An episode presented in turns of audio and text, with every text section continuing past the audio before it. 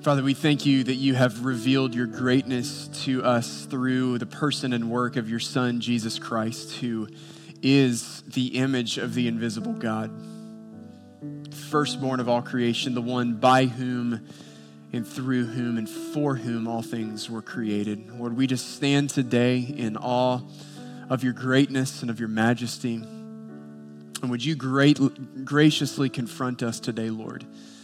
With this vision of who you are, with a vision of your power, with a vision of your strength, Lord, but also a vision of your grace and of your mercy and your compassionate disposition toward your people. So, Father, as we open up your word today, we ask that you would show us your Son, Jesus Christ. Father, that you would speak to us words that will edify your church as we gather together here today Lord, bring glory and honor to your name. Father, sanctify us in the truth. Your word is truth. Will you speak it to our hearts now?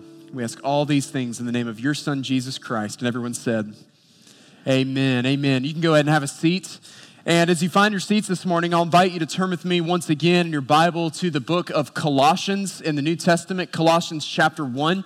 If you weren't here with us last week, um, we kicked off a summer study of Paul's letter to the church at Colossae. Lord willing, this is where we're going to be for the next um, couple of months. And so we uh, picked up last week, Colossians 1 1 through 14. This morning, we're picking up right where we left off in verse 15. So Colossians 1, verses 15 to 23 is what we're going to look at together this morning. And again, just in case you've missed this over the last couple weeks as we continue to get acclimated to a new space, if you don't have a Bible um, with you, there are Bibles available in the uh, rack in the seat in front of you.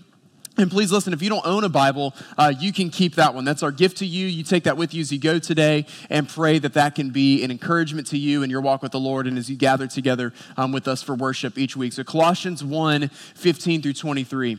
Um, group participation to start things off here together this morning. By show of hands, who knows who I'm talking about if I say the name Cristiano Ronaldo? If you know who Cristiano Ronaldo is, lift your hand. Very good. Many hands all across the room. Um, if you don't know, Cristiano Ronaldo is a Portuguese Portuguese professional soccer player. He is one of the most popular athletes on the planet, and he's widely considered to be one of the greatest soccer players of all time. And pretty much by every measurable objective, he's one of the most um, just recognizable faces on the planet. And in case you've never seen Ronaldo, um, he's like the prototype person. I mean, he's just got that perfect jawline. He's got great hair. He's pretty well built as, as an athlete. And like, you're just going to create a person, it would probably look like Cristiano Ronaldo. So a few years back, there was a sculptor who was recruited to craft a bronze bust of Ronaldo.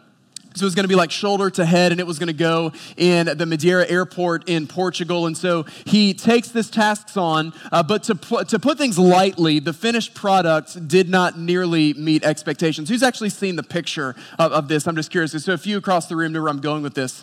The first attempt was so horrific um, that the bronze bust of Ronaldo was being compared to like Chucky from Child's Play and Jason from Halloween. I mean, it was Freddy Krueger. It was was awful. It, it, was awful. I mean, it was just universally panned, just turned into a really popular meme on the internet. Now, in the sculptor's defense, he did get a second attempt at this, and the second attempt turned out way better than the first attempt. Thank God, right? I mean, because the first one was, was awful, awful, awful. So his first attempt to capture the image of one of the most recognizable figures on the planet was a colossal failure. And that sculpture is just continues to be a running joke that he'll probably never live down. Now, last week we began studying the Apostle Paul's letter to the church at Colossae, and this letter focuses heavily on the person and work of Jesus Christ. We saw last week that Colossians is rich in, is rich in Christology, the study of Jesus, the doctrine of Jesus. And the passage we're going to look at this morning Many scholars believe that uh, these words may be served as the foundation of an early form of Christian poetry, or maybe even the lyrics from a first century Christian hymn. The verses are rich in Christology, and they emphasize the power of Christ, both his work in creation and in salvation. And as Dave read this earlier, you could hear this. There's a bit of a poetic flow to the verses. And in this passage of Scripture, we find one of the richest expressions of who Jesus is in all of the Bible, where Paul tells us that Christ is the image of the invisible God. He's the image of the invisible God. When you look at the original bronze bust that was formed by Ronaldo's sculptor, you see an image that looks absolutely nothing like the original. But this is not the case with Jesus. Jesus is the image of the invisible God. And scripture tells us he is the exact representation of who God is. And that's what we're going to see in this passage together this morning. The character and the nature of the invisible God have been made visible through the person and work of Jesus Christ. Jesus Christ has revealed through his person and work who God is. So, church, understand this morning Jesus is not a replication of the glory of God, Jesus is a revelation of the glory of God. He is the revelation of the glory of God. If you want to know what God is like, if you want to know who God is, you only need to look at Jesus because he's perfectly revealed to us who God is. So, Colossians chapter 1 I'm going to read beginning with verses 15 through 17. Paul writes of Christ, He is the image of the invisible God, the firstborn of all creation. For by him all things were created in heaven and on earth, visible and invisible, whether thrones or dominions or rulers or authorities. All things. Everybody say all things. See that language a lot in these verses. All things were created through him and for him, and he is before all things. Everybody say all things. And in him, go ahead and say it with me, all things hold together. Jesus is the image of the invisible God. Jesus is the exact representation of who God is. Jesus is not a replication of God's glory. Jesus is the revelation of God's glory. And what Paul shows us first in this passage is that Jesus reveals who God is through his power as the Lord of all creation. He reveals who God is through his power as the Lord of all creation. Now, there's a strong connection between the way Paul describes Jesus in Colossians chapter 1 and the way that John describes Jesus in the Gospel of John chapter 1. In John chapter 1, John describes Jesus as the capital W word. He is the Logos. And, and what that word encapsulated was that in Jesus Christ, the fullness of divine power, divine wisdom, divine knowledge, divine understanding, all of that was encapsulated in the person and work of Jesus Christ. Jesus Jesus came to make visible what was otherwise invisible. So John writes in John 1:18, no one has ever seen God. The only God who is at the Father's side, he has made him known. Church, understand, Jesus Christ came to this earth so you and I could know what God is like. He has made visible what would otherwise be invisible. He's the image of the invisible God. The Greek term here for image is the same term that you and I would use uh, to get the word icon. But Jesus is not iconic in the sense that he has come as, as some sort of cheap knockoff or a replica. Um, several weeks ago, we got friends that were telling Emily and I about this new app that they had found. It's become pretty popular. I'm not going to say what it is because I don't want to ruin it for anybody. Uh, there's this new app that was released, and it really advertises like name brands, big brands at just these ridiculously cheap discount prices. And I'm typically not one to jump on board with this, but opened up my email uh, uh, about a week and a half ago, and uh, I got a free $15 credit. It was like, hey, download the app, and we'll give you $15 of credit to use any way you want. I'm like, sweet. So no risk to me whatsoever. I download the app, and as I download the app, the first thing I see is a Carhartt hat. Now, uh, I'm a Carhartt fan. I feel like I need to call a timeout. I recognize that in recent history, Carhartt has been commandeered by the hipsters, right? And, and who kind of wear it ironically. I grew up in Boone, North Carolina, okay? Literally the boonies. And we had two categories of clothing. You had Carhartt and church clothes. Depending on the day, those categories might overlap. Amen? And, and so I'm, I'm a Carhartt fan. I see this Carhartt hat. It is $6. So I'm like, let's go. So I order the hat, no risk to me, right? I go tell Emily, I'm like, hey, remember that app that our friends told us about? And I found this Carhartt hat, it was only $6. She's like, oh, oh, babe, you can't trust that thing. She's immediately skeptical. I'm like, you need to have more faith. Like, she's not believing this at all. She's like, babe, like, I'm pretty sure you're not getting Carhartt. You're probably getting Farheart here. Like, you, you need to, you need to have low expectations here. I'm like, fine. So I, I remain optimistic. We'll keep you posted. Delivery day is sometime this week. But I know that deep down inside, there, there's a pretty good chance that this is just a cheap knockoff. Church, you never have to worry about this with Jesus. Jesus is not a cheap knockoff of God. Jesus is not my generation, a bootlegged LimeWire download of God. Jesus is not diet God. Jesus is the fullness of the revelation of the glory of God. We never have to worry with Jesus if we're getting a cheap knockoff of God. He is the authentic revelation and manifestation of God. He's the image of the invisible God. More than that, Paul says he is the firstborn of all creation. Now, it's really important that we get this word firstborn right because, unfortunately, through the centuries, that word has been horrendously misunderstood at times and, and has been developed uh, for a series of heretical false teachings. During the third and fourth centuries, early church history, the teachings of Arius were condemned as heresy because he was denying the eternal divinity of Jesus Christ. More modern manifestations of this come from the Jehovah's Witnesses. They, they take that term firstborn to mean that Jesus was the first and greatest created being of the Father, but that's not how Paul is using this term here. And, and you can see elsewhere all throughout Scripture that very often the word firstborn is in reference to not someone who is physically born first, but in reference to the rights and the privileges and entitlements that would go to someone who was a legal heir. A good example of this comes from Psalm 89 27, where the psalmist records the Lord saying of David, I will make him the firstborn, the highest of the kings of the earth. Now, now the Lord calls David the firstborn in Psalm 89, yet if you go to 1 Samuel 16, you can clearly see that David was not the first that was physically born among his brothers. So that word firstborn, again, it refers not to physical birth, it just remain, it, it refers to the one who is first in all things. And that's what Paul is expressing here. By calling Christ the firstborn of all creation, Paul is not saying that Christ was the first to be created. He was saying that Christ is first in all of creation. Paul is not saying that Jesus is a product of creation. Paul is saying that Jesus is preeminent in all of creation. He's before all things. And one of the key themes all throughout the book of Colossians is the preeminent of Christ. He's preeminent in all things. He's first in all things. His eternal divinity, we're going to see in later weeks, was being denied at Colossae. So, what Paul does at the beginning of this letter is he immediately lays down a doctrinal statement about Jesus. And he reminds the people at Colossae this is who Jesus is. He is the image of the invisible God. So, in no way does Paul see Christ as a created being. And the way that we can most readily see this is by what we see in the very next verse. Let's go back and read verse 16 again. Paul says of Christ, For by him all things were created, in heaven and on earth, visible and invisible, whether thrones or dominions or rulers or authorities, all things were created through him and all things were created for him. So again, Paul does not see Jesus as a product of creation, he is preeminent in creation. Paul shows us here that all things were created by Jesus. All things were created by him, so he is the God of creation. All things were created through him. So he's the gate of creation. Paul shows us that all things were created for Jesus, so he's also the goal of creation.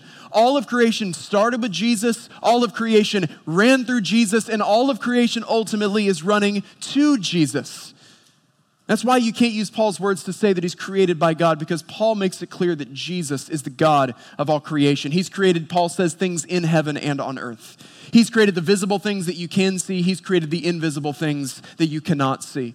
Thrones were created by Jesus, dominions were created by Jesus, rulers were created by Jesus, authorities were created by Jesus. Everything, physical and material, was created by Him, it was created through Him, and it was created for Him.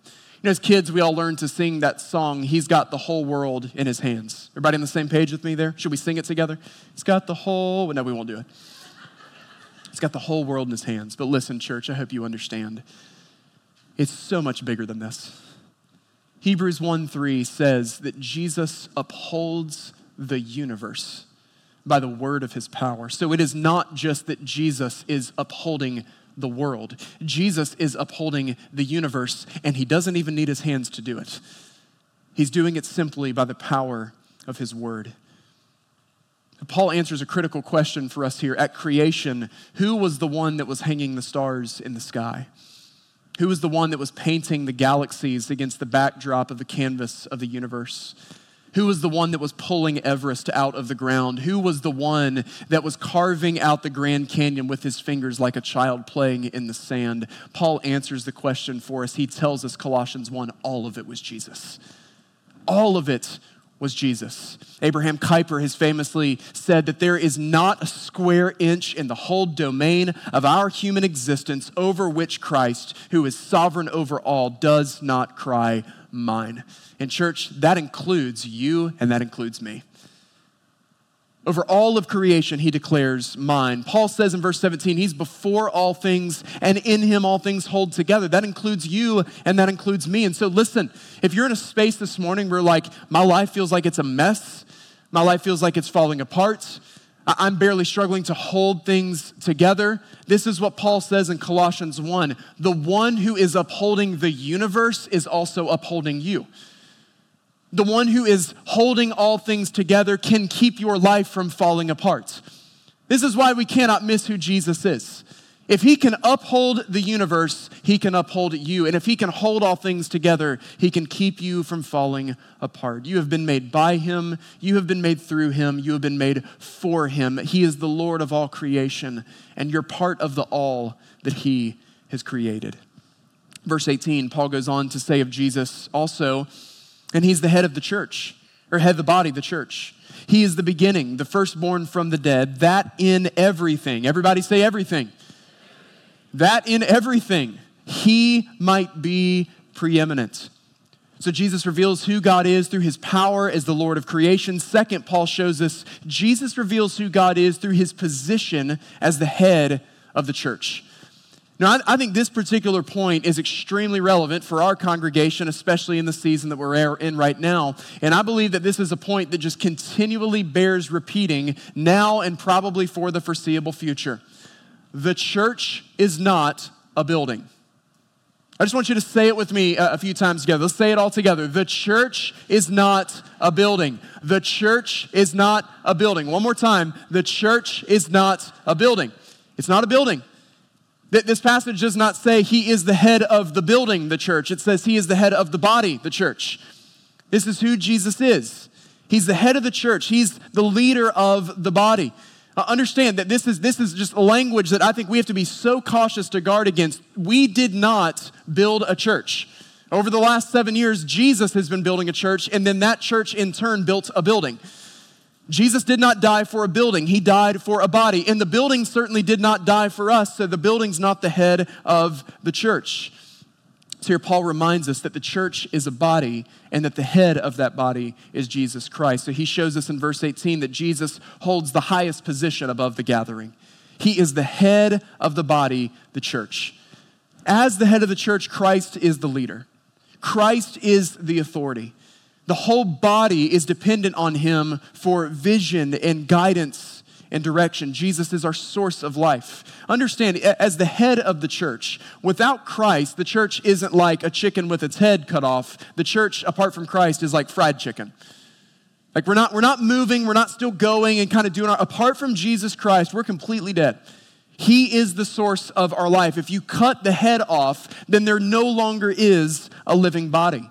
When it comes to, to, to governance within the church, oftentimes a question that we'll, we'll, frequently get is hey, is this church ruled by elders or is this church ruled by the congregation? And it's a really common question, it's an important question what we teach through this in our, our, membership class because what we see in the New Testament is that leadership in the church, it's not with any one person explicitly. There's a plurality of elders who together oversee the church and lead the church. And then we also see congregational involvement. So the elders, even as leaders, don't have the authority to unilaterally change doctrine. We don't have the authority to just kick out whoever we want. Those are things that have to be done with consent of the congregation as a whole. And so there's ways that you can see that the elders do lead, and there's ways you can see the congregation makes some decisions together. And, and the and New Testament does in, at times use this word rule uh, to reference governance within the church, whether elders or congregation. But, church, please understand this ultimate authority in the church does not lie with the elders. Ultimate authority in the church does not lie with the congregation. Ultimate authority in the church belongs to Jesus Christ. It's not our church, it's his church. The Lord burdened my family and, and, a couple dozen other people several years ago to step out in faith and plant this church, but this is not my church. And this is not your church. This is Christ's church. He is the head of the body. He's the head of the body. He's the authority. He is the governor. We submit to his rule. He's the source of strength and guidance and vision and direction. And as the head of the body, we are called to grow up in maturity to him. I want you to turn with me in your Bible, just what, what will be for most of you just a few pages back. Uh, Ephesians chapter 4. I want to read here verses 11 through 16. Because what this passage shows us is how we're supposed to be functioning together as the body for the building up of the church as we grow and we mature into the head who is Jesus. Let's read Ephesians chapter 4, verses 11 through 16. It says, He gave the apostles, the prophets, the evangelists, the shepherds, and teachers for what purpose? To equip the saints for the work of ministry for building up the body of Christ until we all attain to the unity of the faith, of the knowledge of the Son of God, to mature manhood, to the measure of the stature of the fullness of Christ. Why? So that we may no longer be children, tossed to and fro by the waves and carried about by every wind of doctrine, by human cunning, by craftiness and deceitful schemes. Rather, speaking the truth in love, we are to grow up in every way into Him who is the what? Who is the head, into Christ, from whom the whole body, joined and held together by every joint with which is it equipped, when each part is working properly, makes the body grow so that it builds itself up in love. Church is the body of Christ, and Christ is the head of that body. So church, understand this. A body can operate without a hand, but a body cannot operate without the head. If Christ is no longer recognized as the ultimate authority over this church or as the ultimate authority over any church, then that church ceases to be the church of Jesus Christ. He holds the highest position above the gathering. And he holds this position, second, because Paul shows us that he holds the highest position above the grave.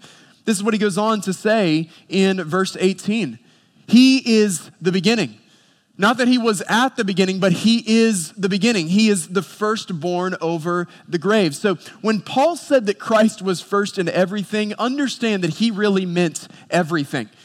Christ is not just first over life. Paul says Christ is also first over death. I'm just anybody have that friend who is just like good at everything? Like you're jealous of them because you've worked really, really hard and you feel like you've put in the time and the effort, but everything just comes naturally to them. You're just so sick of them because they're so good. This is personal for me, by the way. I've got some of those folks in my life. Like you must feel like you, you just got that friend in your life, they're literally good at everything. It feels like they finish in first place, even when they finish in last place. But that's legitimately Jesus. He, he is first in everything. He's the best in everything. He is before everything. He's not just first in life, he's also first in death. Romans 6 9, the Apostle Paul says that we know that Christ, being raised from the dead, will never die again. Death no longer has dominion over him. This is good for us. This means that Jesus is not just the creator and the sustainer who rules over life, Christ is the conqueror and the savior who rules over death. When Paul says in verse 18 of Jesus, He is the beginning, this calls our attention all the way back to Genesis chapter 1. In the beginning. that This is the language that he's using here. And where what we see, Genesis chapter 1, at the beginning of known time and space and matter, the picture we see of God in Genesis 1 is a creator who create ex nihilo, meaning he created out of nothing. Now, th- this is overly reductionistic, so you can bear with me here for just a moment. But this is fundamentally where the theist and the atheist are going to most disagree. It's fundamentally going to come down to this question of where did all of this come from? And, and so, so, for those who believe in God, for the theist who believes that there's a creator, the argument goes that there is someone who created everything out of nothing. And for those who don't believe in God, the burden of proof is on them to show that everything was created by no one.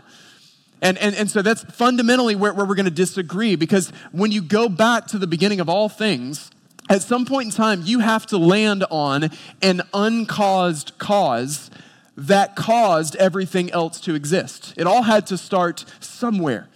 And what Paul is saying in Colossians chapter 1 is that Jesus is the uncaused cause. He doesn't just say that Jesus was at the beginning, that he was present for the beginning. He says Jesus is the beginning. He is the beginning. Jesus is not just the beginning or the end, He's the beginning and He's the end. He's not just the Alpha or the Omega, He's the Alpha and the Omega. And listen, that's what it, this means for us today. Follow with me here. Because Jesus rules life, which is the beginning, and He rules death, which is the end, then he is able to take the ultimate end, which is eternal death, and transform it into the ultimate beginning, which is eternal life. Let me say that again. Because Jesus is the beginning and the end, because he rules life, which is the beginning, and because he rules death, which is the end, he has the power to transform the ultimate end, which is eternal death, into the ultimate beginning, which is eternal life. Christ is first in the gathered church, friends, because Christ was first to conquer the grave. He's the head of the body, the church.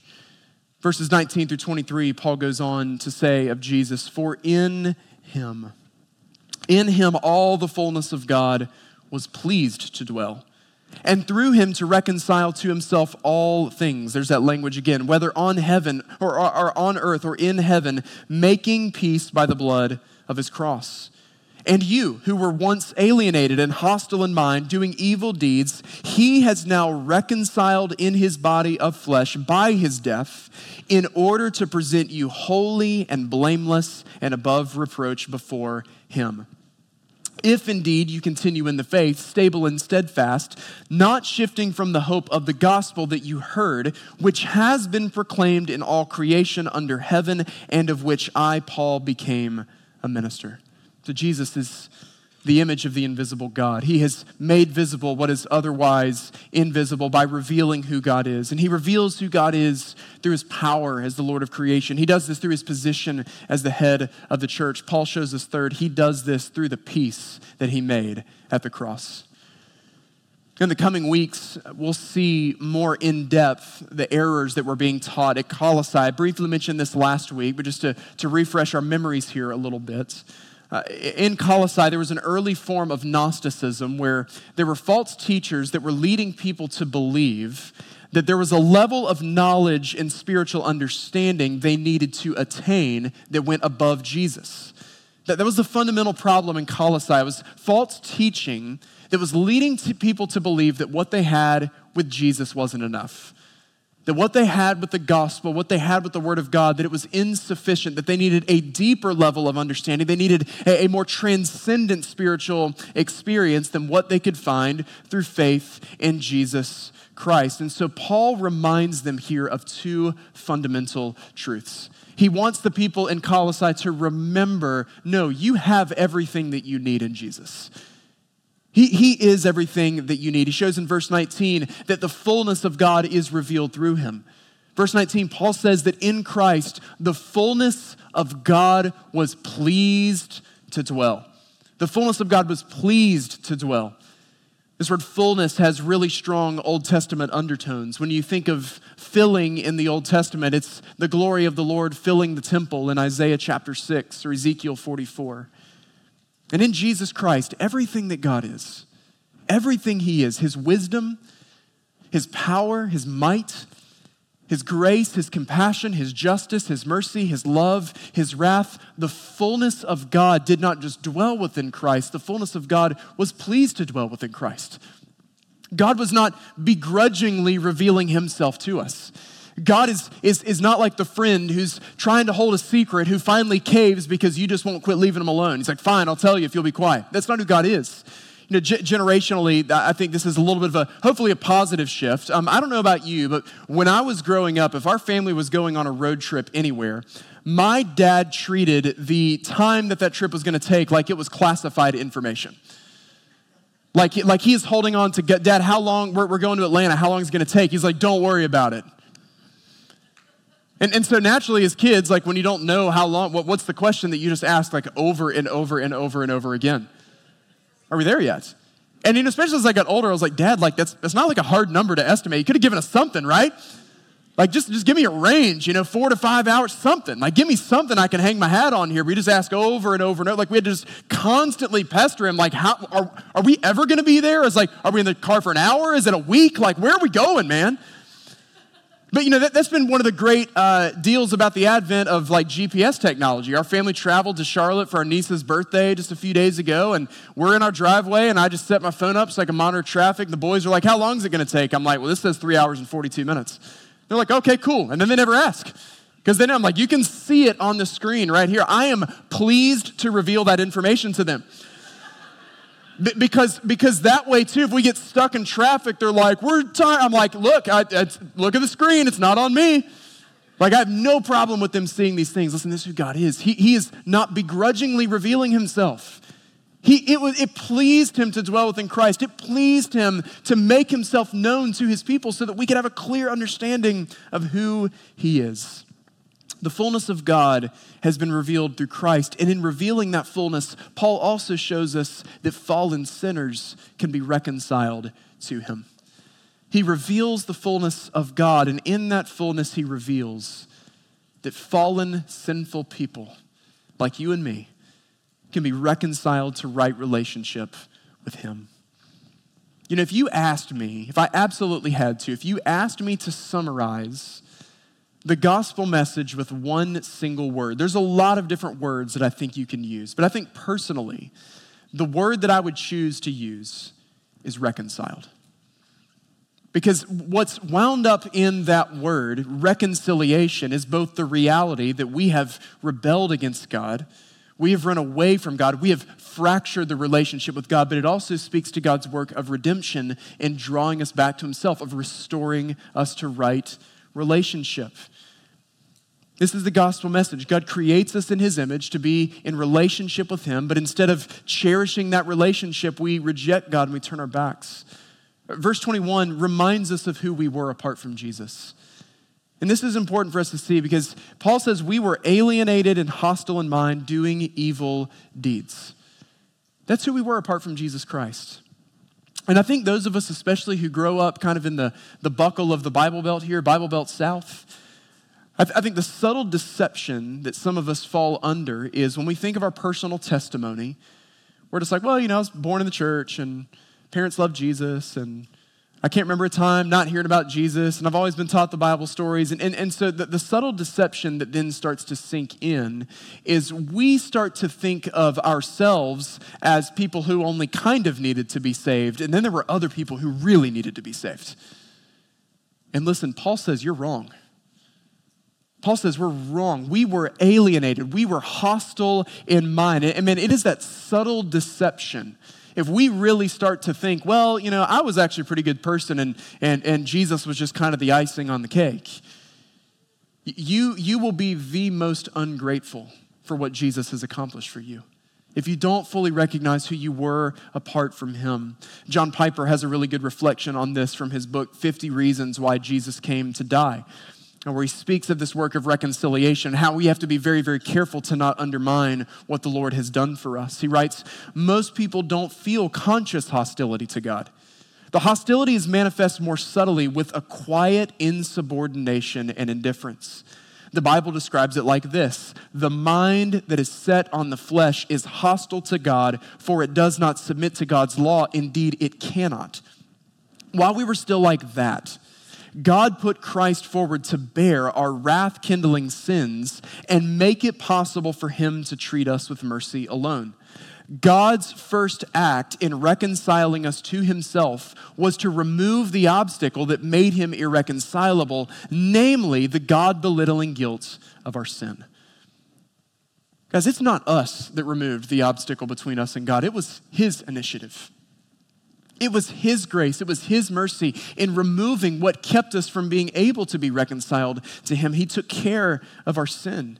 And He did it by the shedding of the blood of His Son, Jesus Christ, who had made peace through His blood at the cross.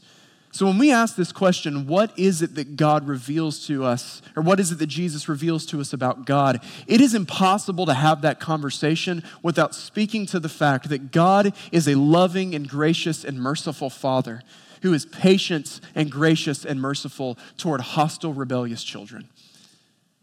And he has done everything at the greatest possible cost to himself to bring us back into right relationship with him. In verse 21 through 22 gives us this incredible promise. Through the work of reconciliation, Christ then presents us as holy, blameless, and above reproach before the throne. This is what reconciliation means. It means unholy people are now seen as holy. It means that people who were guilty because of sin are now presented before God as blameless. It means people who were credibly accused and, and stood under the indictment of our own sinful actions are now above reproach before the throne. So Christ, who is the Prince of Peace, has waged war against your sins so that you could be at peace with God. He's made peace possible. And so, if that's true, then, then that just absolutely begs a question for all of us together this morning. How can I know that I'm at peace with God? How can I know that the hostility has ceased and that the Lord is, in fact, working within me? And the answer is found in verse 23. Paul says here that as the Lord has reconciled us, if indeed you continue in the faith, stable and steadfast, not shifting from the hope of the gospel that you heard, which has been proclaimed in all creation under heaven, and of which I, Paul, became a minister. Now, there's a really important question we need to draw from verse 23. What does Paul mean in verse 23 when he says, if indeed you continue in the faith? Because if we're not careful, and at first glance here, it, it, almost seems like Paul's saying, yes, God has made peace with you through the blood of his son Jesus Christ, but now it's just kind of on you to white knuckle this thing to the finish line. Like you better just hold on for dear life and hope that you make it to the end. So, so what does Paul really mean by this when he says, if indeed you continue in the faith? Now, um, little, little uh, uh, seminary lesson here. You know, when it comes to interpreting the Bible, what we call hermeneutics, but Bible Interpretation 101 is you don't use the gray passages of Scripture to interpret the clear ones. You take what is explicitly clear and you use that to interpret everything that seems unclear. And, and so when we look at a conversation like this, we ask the question okay, what is made explicitly clear to us in Scripture about salvation? And what is made explicitly clear all through the New Testament, my goodness, Romans chapter 8, John chapter 6, Philippians chapter 1, Ephesians chapter 1, what is made explicitly clear in the New Testament is that God does not save you and then unsave you.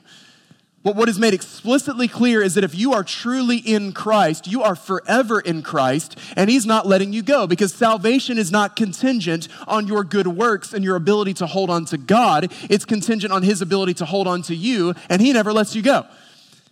And, and so we, we rest in the doctrine of eternal security. We proclaim it as good and right and true because of what it says about God. He saves us and He keeps us and He sustains us to the end. And yet we still have these passages of Scripture that say, if you continue in the faith. So, what do we do with this? What do we do with the gray in light of what we see that is clear? This is the simplest way that I know how to say it for us this morning. You will not be saved because you persevere you will persevere because you are saved. It is not your continuing in the faith, it is not your persevering in the faith that's going to earn your salvation in the very end. The foundation of your salvation is not going to be what you do for God, it's going to be what God does for you. Jesus promised, John 6, My sheep hear my voice. They will answer me, and I'm not going to lose a single one. God's grip on you is stronger than your ability to wrestle away from Him.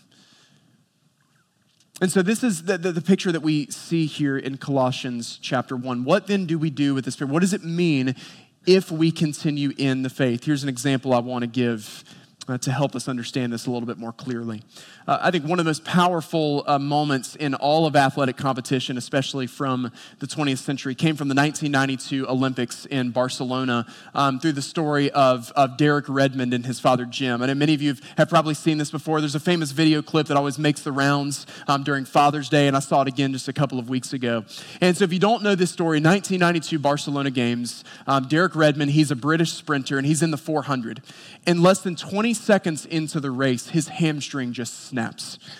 And, and, and so he immediately pulls up limp and he, he starts just dragging along. And it's just, it's this heartbreaking story, right? Like this is the biggest stage and the rest of the sprinters just leave him in the dust. But because this is the Olympics, because of his dedication, because of the stage, because of his perseverance, Derek begins to hop on one leg the rest of the way around the track.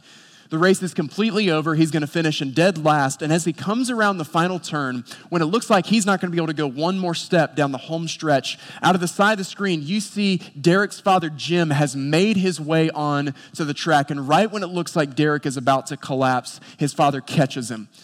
And, and so he is, Derek is in obvious agonizing pain. He's in tears. He's so, you can just see, just so broken over what it is that's happened. There's track officials that are trying to pull his dad away, and his dad just not like, this is my son, get away from me. And Jim Redmond walks his son Derek all the way to the finish line. So here's the picture that we get as followers of Jesus Christ. You and I are called to continue in the faith we are called to persevere. Peter says that we should make every effort to grow in grace. This is what that means for you and I. Within our strength, within our power, we do everything we can to grow in grace. Men, read and study the Word of God like your life depended on it. Pray without ceasing. Seek the Lord in fasting. Give sacrificially of your time and of your finances to the point that it hurts for the glory of God evangelize for the glory of God, go to the nations, go to hard places for the sake of the gospel in the name of Jesus Christ. And as we do these things, we have to be prepared to bear the persecution of the world. We bear hardship and suffering and the reproach of the world. We make every effort, even when it feels like we're holding on by a thread, we keep pressing forward. But even as we make every effort, we're reminded it's not our efforts, but our Father who's going to carry us to the finish line. It's not our goodness that's going to take us to the end. We won't be saved because we persevered. We'll be saved because our Father pushed us through it all. He's with us every step of the way. And so, so what does that mean in terms of our confidence and assurance? How can I know that I'm at peace with God? This is very simple today. I know that many of you are in this place where you, you hear this, you're like, Taylor, reality is I, I am struggling. Like I'm struggling to believe in God. My faith is holding on by a thread. I'm struggling to believe that God sees me. I'm struggling to believe that God cares for me. I'm struggling to believe that God is there. But, friend, there is assurance in the fact that you are struggling. That struggle within you, that is the Spirit of God reminding you no, no, I'm still here. I'm not giving up on you yet. The fact that you are fighting, the fact that you are pressing forward, that is Christ within you driving you to the finish line. That is your Father carrying you to the finish line. Listen, I am way more concerned about the person who's struggling with their sin and wrestling with their sin and doing their very, very best to grow closer to Jesus. I'm way less concerned about that person than I am the person who's just kind of given themselves up. Listen, if someone has just flat out stopped running the race, we have to wonder if they were ever in the race to begin with. And so, listen, my, my, encouragement to you today, man, is keep struggling. Like, keep fighting, keep pressing on, keep going. The fact that you are struggling is evidence that the Lord is with you and He's carrying you to the end. You've not given up. There's still that desire within you to wage war against your sin and to grow in godliness and righteousness and holiness toward Jesus Christ. But even as we do these things, we recognize that it is not our efforts that will save us in the end. It's not our perseverance, it's not our continuing. It's the fact that the Lord continues with us. And your Father will carry you to the end. So, two responses as we wrap things up together this morning. Here's two questions I want to ask for reflection and response. One of these questions is on a corporate level for us as a whole church, and the other question is for you on more of an individual, personal level. Christ is first in all things. He is preeminent in all things. He is before all things. So the first question for all of us today is Is Jesus first in our church? If Jesus is the head of the body, the church, do we rightly recognize his position as the authority over this gathering and over this body of believers? Again, this moment in our church, I think the point just bears repeating again and again and again and again. The building is not the church. The building did not die for our sins. The building is not the head of the body. We can be a church without this facility. That's what we just did for seven years. We can be a church without this building, but we can't be a church without Jesus. He is the head of the body, the church. So is Jesus first in your worship each week? Is Jesus first in your community group? Is Jesus first in your serving? Is Jesus first in your giving? Is Jesus first in your singing? Is Jesus first in your praying? If he is the first in all of creation, he has to be first in the life of a church. Second question is for all of us more personally this morning Is Jesus first in our church? Second, is Jesus first in your life? If Jesus really is the Lord of all creation, if Jesus really is the head of the church, if Jesus really is the one who has reconciled us to God by the shedding of his own blood, Friends, if Christ is first in all things, then he absolutely has to be first in our lives. Please do not miss this today.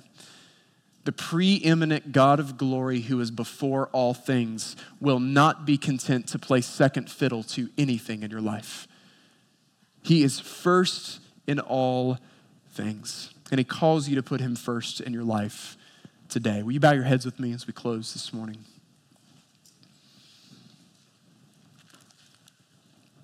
Father, as we prepare to come to the table today, we come asking you to examine our hearts, to reveal to us any places that you are not first. Show us any place that we have given you the second seat. God, help us to confess our sin. Will you grant us a heart of genuine repentance that we would turn from the idols that we have placed before you, that we would turn from the things that we put above you and help us to recognize you are the preeminent Lord who is before all things, who is above all things, and who should be first in all things. So, Father, may the name of your Son, Jesus Christ, be what is first in our church. And more than that, may the name of your Son, Jesus Christ, be first in our lives, first in our homes, first in our marriages first in our money, first in our jobs, first in our children, first in our community, first in everything that we do. So, Father, we lay ourselves before you this morning.